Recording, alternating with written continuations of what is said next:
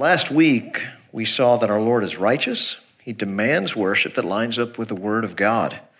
So should we. Today, we're going to be taking a look at John 3, but before we do, we actually have to read verses chapter 2, verse 23 through 25, where it speaks about that Jesus knew what was in man. And it's interesting because before the invention of chapter breaks, hundreds of years back, you could keep on reading and you'd find out who that man was, or at least one of the uh, pictures of the man, who he was.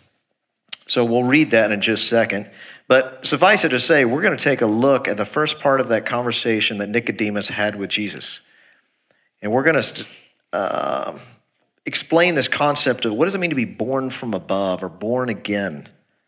I was born in 1970. I told you before I was not certain when I became a believer. When did the Lord actually raise me up from the dead? Um, I was either six or 14 or 21. So I was six years old. I was, it was 1976, 1984, or 1991. Some of you can relate to that. Whereas some of you, you know that you know that you know you woke up the next morning and you loved Jesus, which is the day beforehand you really wanted nothing to do with him. So, God, He raises us up in different ways, in different times. Um, no, He doesn't raise us three times, He raises us up once. But sometimes we just don't know, especially if you grew up in a Christian home, you can't tell for certain. But we're going to take a look at this. And before we do, once again, let's take a look at John chapter 2, verse 23 through 25. We're just going to keep reading straight into chapter 3, verse 1 and 2. Now, when Jesus was in Jerusalem at the Passover feast, many believed in his name when they saw the signs that he was doing.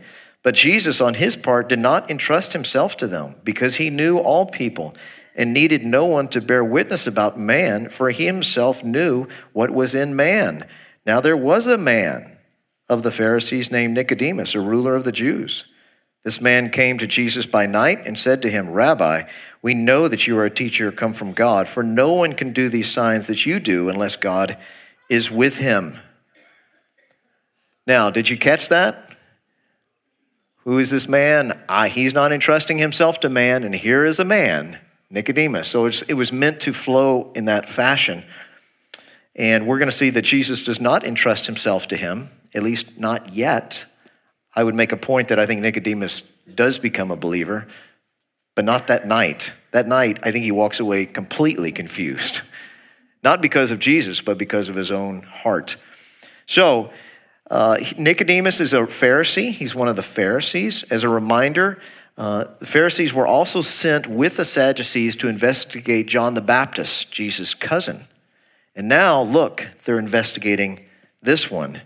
Uh, his, uh, the name Pharisee probably comes from a word meaning to separate.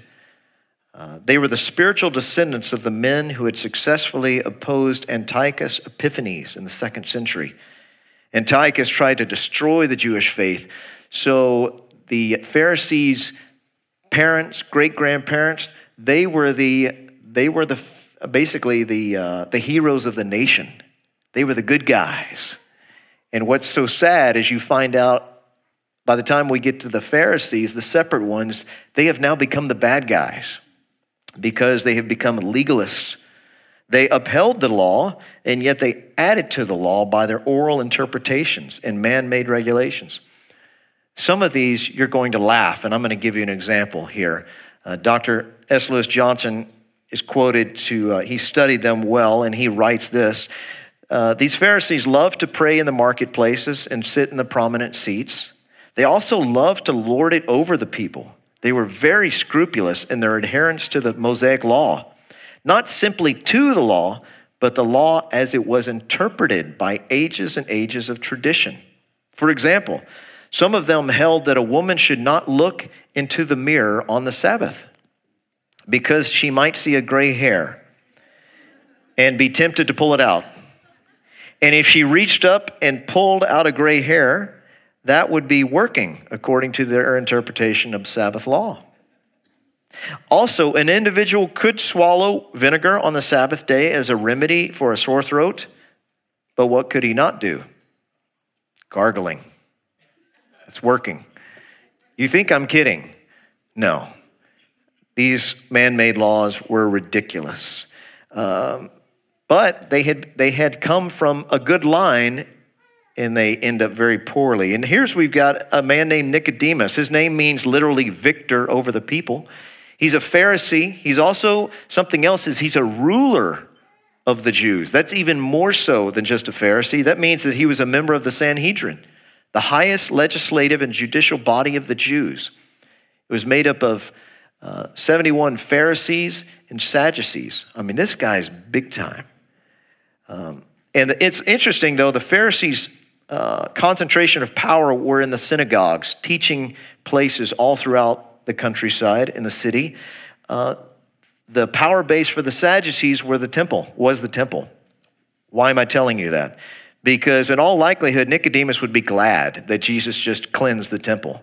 The Pharisees, strangely enough, would be cheering him on at this one, or at the very least, they're glad because they don't like the Sadducees, who are, are liberals, if you will. It says, This man came to Jesus by night. Why did he come to Jesus by night? It's interesting. Some people are so certain of the reasons, but we don't know exactly. One of the reasons, it could be just fear of public association with Jesus. So you come to him at night so people won't see you. It could be. Number two, it could be just a desire for a long discussion without interruption. You could speak late into the night and you wouldn't be bothered by people. Either way, thirdly, it fits John's symbolism of night and darkness, this motif. When a person is in darkness or a person is, it's, it's in the nighttime, uh, John is meaning there's something evil going on or it's ignorance. It's one of the two. And we still use that same sort of language. Oh, that guy's in the dark about that. He, he's ignorant. He doesn't know it. So we, we can relate to what John is doing by inspiration of the Spirit. So when we see in chapter 13 where Judas uh, betrays Christ, and it says, after receiving the morsel, he went out immediately, and it was night. Yes, this is bad. This is something, uh, powers of darkness are taking charge here of Christ as he is being handed over to crucifixion. So, Nicodemus, a teacher in darkness, ignorance, comes to meet the teacher, the light of the world.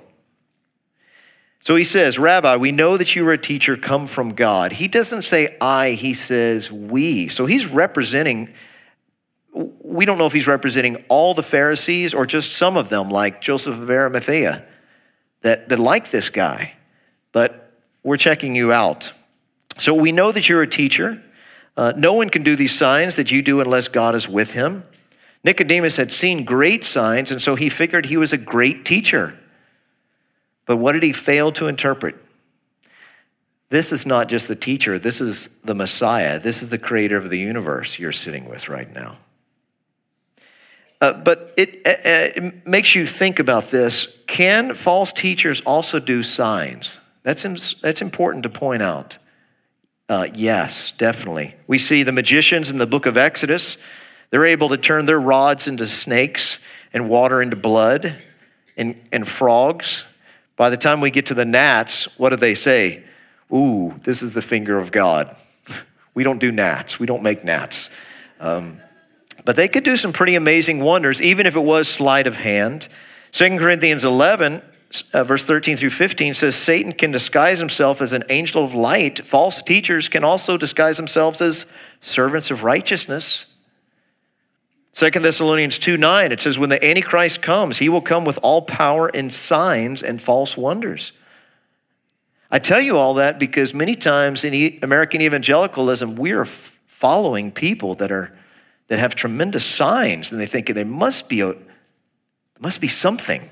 Must, God must be with them. No, no. Be careful. 1 John 4 1 says, Beloved, do not believe every spirit, but test the spirits to see whether they are from God. For many false prophets have gone out into the world. So here's the question How do you test the spirits? Or perhaps you could say it like this What do you test the spirits by? I hope you'd get this answer correct. It always comes back to what does the Bible say? I love the Bereans. In Acts 17 11, the Bereans were more noble than the, those living in Thessalonica, for they received the message, Paul's message, with great eagerness and examined the scriptures daily to see if what Paul said was true. Folks, if we could take Paul from the first century in a time machine to here, we all would listen with rapt attention. And I guarantee you, I hope I'm not going out on a limb here and say we wouldn't question anything of what he said. But the Bible actually commends the Bereans for questioning the Apostle Paul and saying, Whoa, hold on a second. Where are you getting that in Scripture? Let me check that out. And the Bible commends them. This is the way we should be. So, continuing on, uh, false teachers can certainly do great signs. But Nicodemus is convinced that Jesus is a great teacher because he does great signs. And what does Jesus say? Verse 3 Jesus answered him, Truly, truly, I say to you, unless one is born again, he cannot see the kingdom of God. Did you catch the verb there? Answered him? Nicodemus at this point is scratching his head and like, I didn't ask that question. Well, why does it say he answered him? Well, I think Christ is answering the question that's going on in Nicodemus's mind that he hasn't gotten to yet. Perhaps what he was about to say, and then Jesus answers him this way. And I think what he was about to ask is, How can I enter the kingdom of God? Or another way he could have said is, How can I inherit eternal life? Because listen, to see the kingdom of God is to inherit eternal life. One is the same. And so Jesus says to him, Amen, Amen. We would say it, Amen, Amen so, which means so be it, it is true. And what, the reason why Jesus says this is really to get your attention to what I'm about to say. The uh, first century Jews aren't so different than us. Have you spoken with somebody and then you'll go to, to tell you the truth? Does the person ever look at you and say, Have you been lying to me all along? No, you're, you're trying to get their attention and point out the, something very important, what I'm about to say. And this is what Jesus does. Truly, truly, I say to you, you must be born again. Born is the verb, again is the adverb. Uh, it's the Greek word anothen, and it can mean both born again and born from above. Which one does it mean?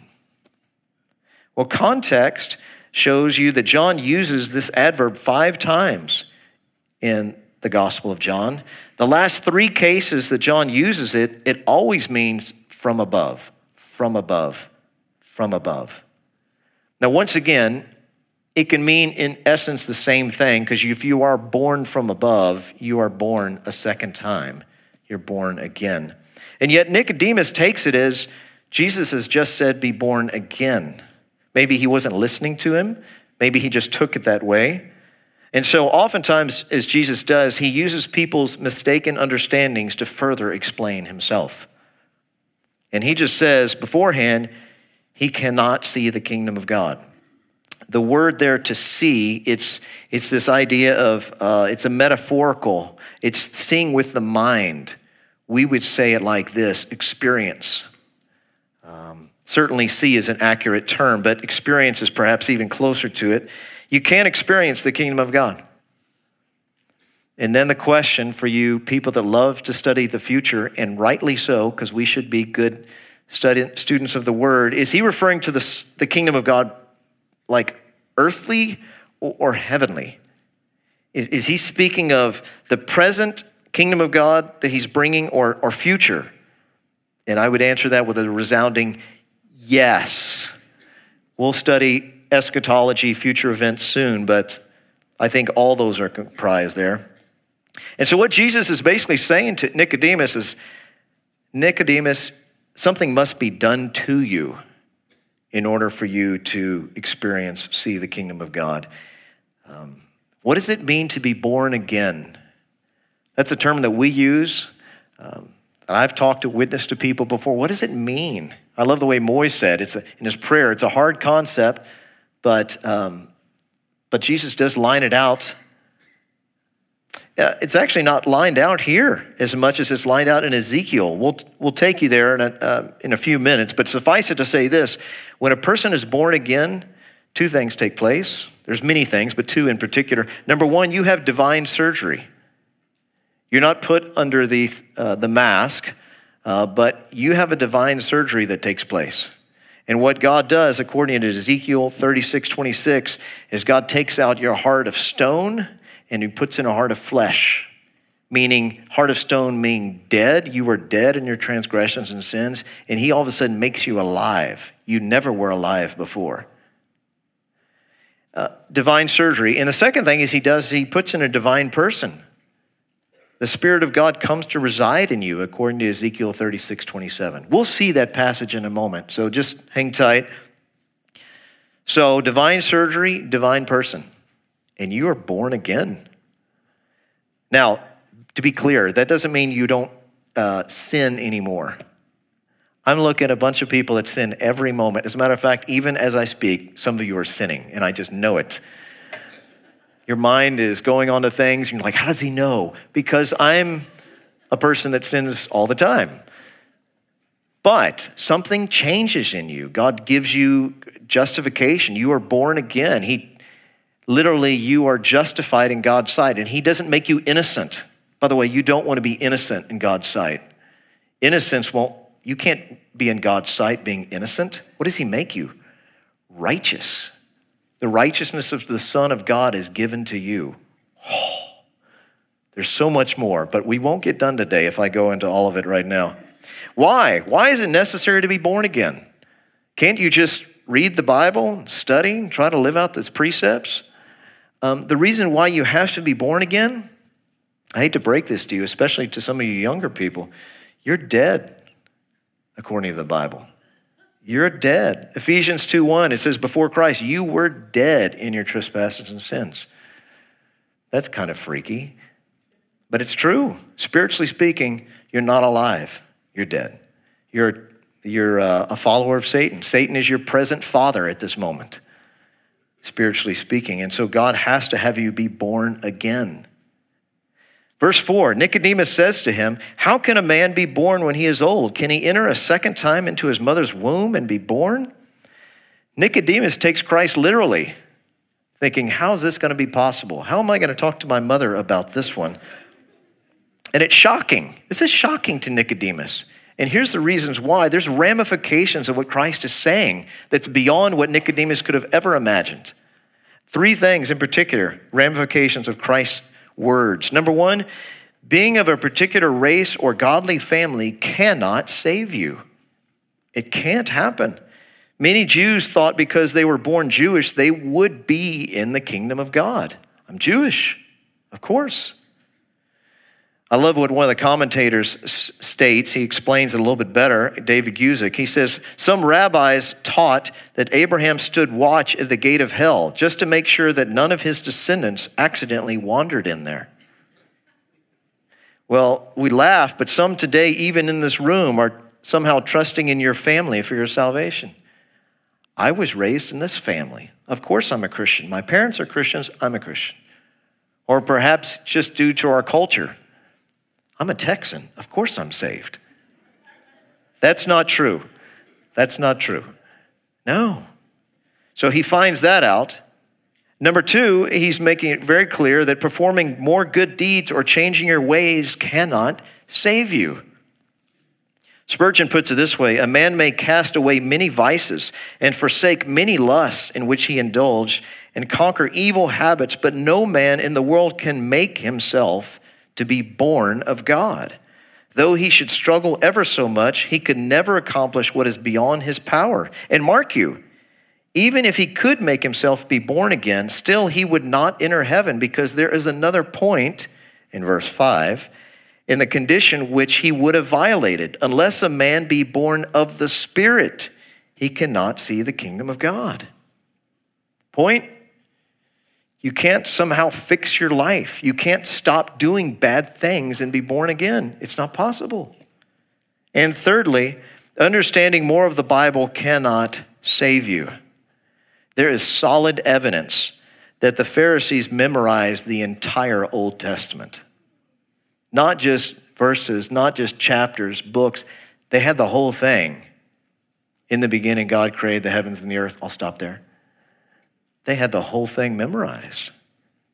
Pharisees considered themselves the gatekeepers of the kingdom. And Nicodemus is now being told, You cannot come without being born again. Now, Nicodemus clearly does not understand, so Jesus puts it another way in verse 5 and 6. Let's take a look. Jesus answered, Truly, truly, I say to you, unless one is born of water and the Spirit, he cannot enter the kingdom of God. That which is born of flesh is flesh, and that which is born of spirit is spirit. So when he says, unless one is born of water and the Spirit, what does that phrase mean? Let me give you three options. The first one is terrible, and you cannot hold to that if you go to Grace Church. And that is this water baptism. Maybe that's what that water means that you have to be baptized in order to be uh, in order for true salvation to take place. The biggest problem with that is because it's opposed to scripture. But historically speaking, the Jews knew nothing of water baptism in order to be in the kingdom. That would be that's bizarre. That means everybody from Adam to John the Baptist are not believers. Not buying that. That doesn't fit with Scripture. It doesn't fit theologically with Scripture. Baptism does not save you. Some of you come from those sort of church traditions, but let me tell you what if you are putting any emphasis on the waters of baptism, you are taking away from the cross of Christ. You can't have it both ways. It's either Jesus or it's works even though baptism is a good thing and we encourage it here. Number two, some would say that maybe what he means by that is physical birth. You know, you're born of water, which would be the amniotic fluid. Your, you know, parent, uh, what is it, a mother? Is that what you call it? Mother's water break, something to this effect. And there you go, physical birth, and then you have spiritual birth. So you have to have both. Uh, that is an option, the only reason why I think it's doubtful is there's a question as to whether the ancients used that phrase at all. Uh, the waters of birth. I mean, it's, there's some questions on that, and it doesn't really fit the context best. I think what fits the context best is spiritual washing of the soul by the Spirit, both referring to the same act. I know we take it as like water and spirit, but what I'm saying, it's the same act. And the reason why it is the same act is because there is no article before spirit. What it reads best is that unless one is born of water and spirit, spirit and water working together, as the symbolism would dictate, and um, God gives you salvation. Now let's take a look at that Ezekiel passage, can we? Ezekiel 36, 24 through 27. Here's what God's going to do. The people should have known this. I will take you from the nations, meaning the Jewish people, take you from the nations and gather you from all the countries and bring you into your own land. I will sprinkle clean water on you. There's that picture of salvation.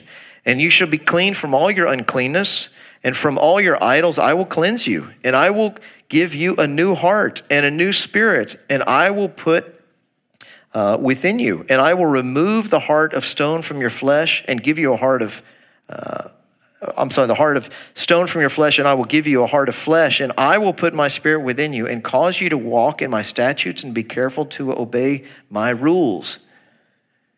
Did you catch how many times the, the word I is in there? I'm doing this. I'm doing this. I'm doing this. This concept of water, we also see with Jesus in John 4 14. Whoever drinks of the water that I give him will never be thirsty again. The water that I will give him will become in him a spring of water welling up to eternal life. There's that water motif again. John 7 37, 38. If anyone thirsts, let him come to me and drink. Whoever believes in me, as the scripture has said, out of his heart will flow rivers of living water. So, once again, the spirit, water, this is just symbolic language, what God does. He takes out the heart of stone, puts in the heart of flesh, He gives us the spirit. The water, if you will, cleanses, making us new creations.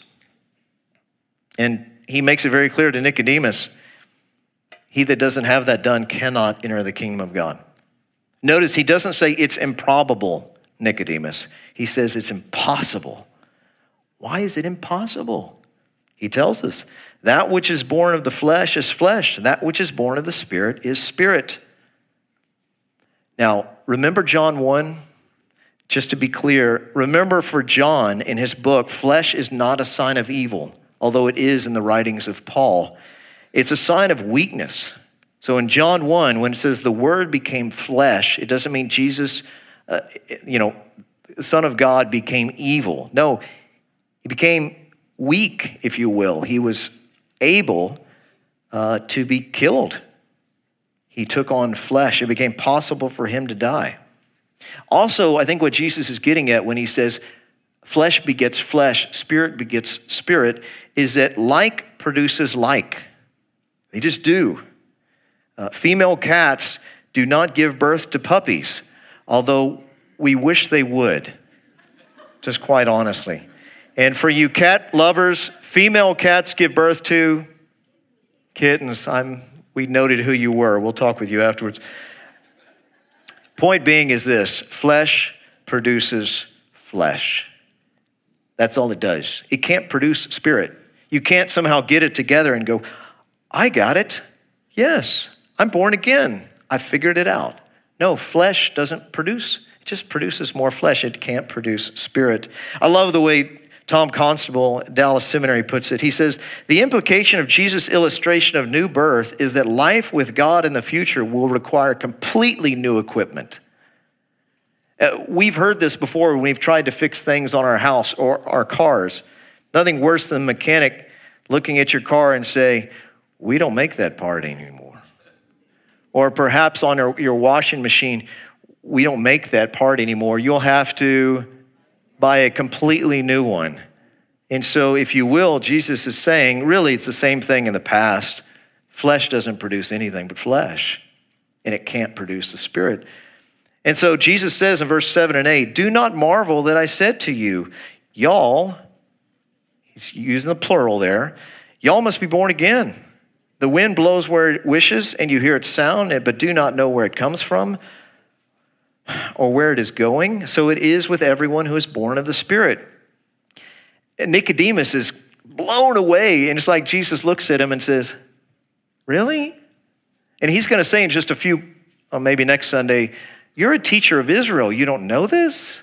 And he says, Do not marvel. Nicodemus, you should not be surprised at this language. The Old Testament spoke of spiritual birth. This is what God does. And he says, Y'all must be born again. So, the point of he's looking at Nicodemus and saying, Whoever sent you, or whichever people that you're representative, it's not just you, but every single one of you must be born again. Uh, one of the commentators named Cole tells the story of George Whitefield, 17th century evangelist. He realized at the age of 21, after he tried to reform his wicked life, he tried to do it by praying, fasting, giving money to the poor and the Lord used a book written by Henry Scougal, who is a Scottish theologian who wrote the book, The Life of God in the Soul of Man. The book showed Whitefield what the Bible says even more clearly. You must be born again. You must be born from above, a new creation. Whitefield said, When I read this, when he finally got it, understood, when the Lord saved him, when I read this, a ray of divine light simultaneously darted in upon my soul. And from that moment, but not till then, did I know that I must become a new creature. After having undergone innumerable buffetings by day and night, God was pleased at length to remove my heavy load and to enable me by a living faith to lay hold on his dear Son. And oh, with what joy, joy unspeakable and full of glory, was I filled when the weight of sin left me, and an abiding sense of the pardoning love of God broke in upon my disconsolate soul. 2 Corinthians 5:17 You are a new creation. The old is gone, the new has come. Now, just as a caveat here, to be very clear, do I believe in divine sovereignty? Yes. Why? That's what the Bible says. Do I believe in human responsibility? Yes. Why? It's what the Bible says. You hold them both up and you don't fully understand. But as Spurgeon would say when they tried to uh, kind of push him on this, How do you reconcile those concepts? And he said, I don't reconcile friends. That's what they are. So you preach them both. And this passage is divine sovereignty. So he says, uh, the wind blows where it pleases. So the wind, it's interesting, in the Greek as well as the Hebrew, wind and spirit is the same word, same exact word. And so you only know from the context what each one is. He says, the wind blows where it wishes. You hear its sound, but you do not know where it comes from or where it goes. So it is with everyone born of the Spirit. So, three things about the wind, which is also transferable to three things about the Spirit. Um, number one, it's sovereign. The wind does what it wants. When we have tornado watches or warnings, uh, you've seen it before where it will destroy many houses and then all of a sudden one is perfectly situated. I always felt kind of bad about praying that the tornado would not would bypass us because I feel like I'm praying that it would hit somebody else, just not me. So that's a side note. You can help me work through that later. But point of is is that wind is sovereign. It doesn't ask, doesn't ask permission. It just comes. Um, number, number two, you hear its sound. What does that mean? That means you can see the effects of wind, but you cannot see wind, nor can you see the Spirit. He's invisible. Can't see him. It, it would be kind of neat, perhaps, to see when the Spirit would come upon you. You're like, whoa, I'm becoming a new believer. Here it is. But you can't see it. You can only see the effects.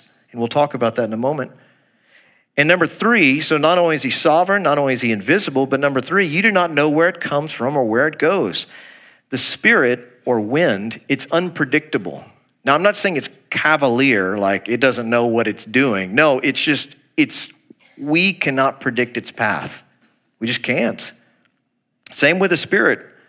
Let me tell you what, the people in my life that I figured would become believers, I was like, yeah, this guy's gonna believe. Hasn't happened yet. And then there's some people in my life that I go, this guy, I mean, there's no way God will save him. And sure enough, and I'm thinking of one person in particular, not in here,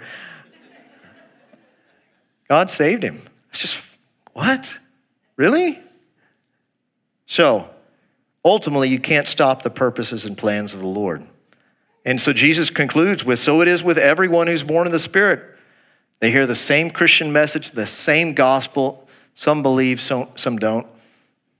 This is the Lord. I can't explain. So, how can you tell? How can I tell if I am born again? Well, I think you just have to ask the question is this is have you trusted Jesus Christ alone for your salvation? Um, you're born again if you've trusted him. This is the way it works. Um, John, though, actually gives us evidence of a person that has been born again. 1 John 5 13, he, he says, I've written these things that you may know that you have eternal life. Do you want to know if you have eternal life today? Well, there's certain characteristics. Now, to be clear, we're not talking perfectionism, but the Holy Spirit produces three things in particular, many, but one of them is truth, you really hold that Jesus Christ is the Son of God. He really did die on the cross. He really did die for you. He really did come in the flesh. He's going to resurrect you one day. These sort of aspects and characteristics that are just right in the Bible. Truth. Number two, how about love? Not just love for God, but love for your brother, we'll talk about. And number three, is there, is there obedience in your life? And at this point, somebody goes, Oh no, I'm definitely not a believer. I disobey all the time. I disobey all the time. But what does the trajectory of your life look like? If it looks like perfectionism, that's not what the Bible teaches. But if it looks like stumbling and yet the whole way stumbling as you follow Christ, those are, those are uh, characteristics of a believer. So let me just give you some verses. You can study them on your own. 1 John 2 29. If you know that he is righteous, meaning Christ, you may be sure that everyone who practices righteousness has been born of him practices. You want, you want to get better at this by God's grace. Not perfect, but practicing. 1 John 3 9, if no one, no, rather, no one born of God makes a practice of sinning, for God's seed abides in him, and he cannot keep on sinning because he has been born of God. Now look up here. Some of you that are really, perhaps your conscience is incredibly sensitive. You just read that he keeps on sinning. I keep on sinning. You're missing what he's saying. He's saying making a practice of sinning. Um, are you practicing? When you practice a sport or a musical instrument, you want to get better at it. If you're making a practice of sin, then you do have question to go, wait a second. Why do I keep wanting to get better at lying or lust or gossip or slander or greed? Those are questions we should ask ourselves because when a person is born again, the Holy Spirit is changing him. Now, once again, I want, I want to be careful here. We are sinners. Even as we are saints, we have, we have the Spirit of God within us. We're not going to be perfect. A lot of the things we're going to do, we, we may keep doing, but the Spirit of God is changing us. Is He changing you when you look at your past? Or are you actually worse now? You may feel worse because you're getting closer and closer to the light. God is changing you. But do you look the same you did 10 years ago, or maybe worse? That's, that's questioning. 1 John 4 7, Beloved, let us love one another, for love is from God, and whoever loves has been born of God and knows God. That's why you can't say, Well, I love Jesus, I just don't go to church. I don't want to be around God's people. I would say if you don't love God's people, you don't love God. Where are you getting that from? I just, I just read that. And there's other places in First John that say that. Why? Because we have been born of Him. So I have to love you. One of the reasons I have to love you is because you have the Spirit of God in you. We share, we share the same Spirit. Get this, we have the same older brother in Jesus, and we also have this share the same father. How can I not spend time with you? 1 John 5 1 Everyone who believes that Jesus is the Christ has been born of God, and everyone who loves the Father loves whoever has been born of him. Same idea right there. Now, I want to be clear on this. I'm not saying we always like each other. Sometimes we rub each other wrong, and, and, rightly so. But let's not use that as our mantle. I love everyone. I just don't like them. Don't, no, no, no. That's, I've heard that before. It's not helpful. No, you're really supposed to love the brethren. And sometimes we're hard to get along with. It's just, it's just the way it is. And 1 John 5 4, for everyone who has been born of God overcomes the world, and this is the victory that has overcome the world, our faith. Now, to be clear, where does our faith even come from? Ephesians 2 8, for by grace you are saved through faith, and this not of yourselves. Or, as one of the translations says, this not your own doing. It's a gift of God, not as a result of works, so that no one should boast. So, born of God overcomes the world, and even that is all God's grace. You see, God's not going to thank any of us in the, some sense that we, when we get to heaven, way to go, you figured it all out. I'm so proud of you. No, we're born sinners. We're born dead, and the Lord saved us even in His grace. I'd like to end with a story. Maybe you'll find this helpful. Once again, Cole mentions it, but actually it's uh, by Ironside, and he writes the story of this. Uh, happened a guy named Bishop John Taylor Smith. He was preaching in a large cathedral. He's a believer, and he preached on the text, You must be born again. And he said, My dear people, do not substitute anything for the new birth. You may be a member of the church, but church membership is not new birth. And except a man be born again, he cannot see the kingdom of God. The rector who is sitting on his left, he pointed to him and he said, You may be a clergyman, like my friend, the rector here, and, and not be born again. Except a man be born again, he cannot see the kingdom of God. On his right side sat the archdeacon. Pointing at him, he continued, You might even be an archdeacon, like my friend here, and still not be born again. But except a man be born again, he cannot see the kingdom of God. You might even be a bishop like myself and not be born again. But except a man be born again, he cannot see the kingdom of God. Several days later, Smith received a letter from the archdeacon, which read in part My dear bishop, you have found me out. I have been a clergyman for over 30 years, but I have never known anything of the joy that Christians speak of. I could never understand it. But when you pointed at me and said that a person could be an archdeacon and not be born again, I understood what the trouble was. Would you please come and talk with me? Well, Bishop Smith did talk to him, and the archdeacon responded to Christ's call to salvation. He believed. Can you imagine? Guy's been 30 years in the church, and now he's being baptized because, and he's saying, I just became a believer. You think that's rare? Do you think we could even have here that at Grace? Of course. Of course. So the questions I'll conclude with is what about you? How do you know if you're born again? Well, I would tell you with this command believe in the name of the Lord Jesus Christ and you will be saved. If you're trusting in Jesus Christ as your Lord and Savior, then you were born again. Don't try to figure out what happens behind the curtain with God's sovereignty and human responsibility. You just trust the Lord, He's got you, and walk in His ways.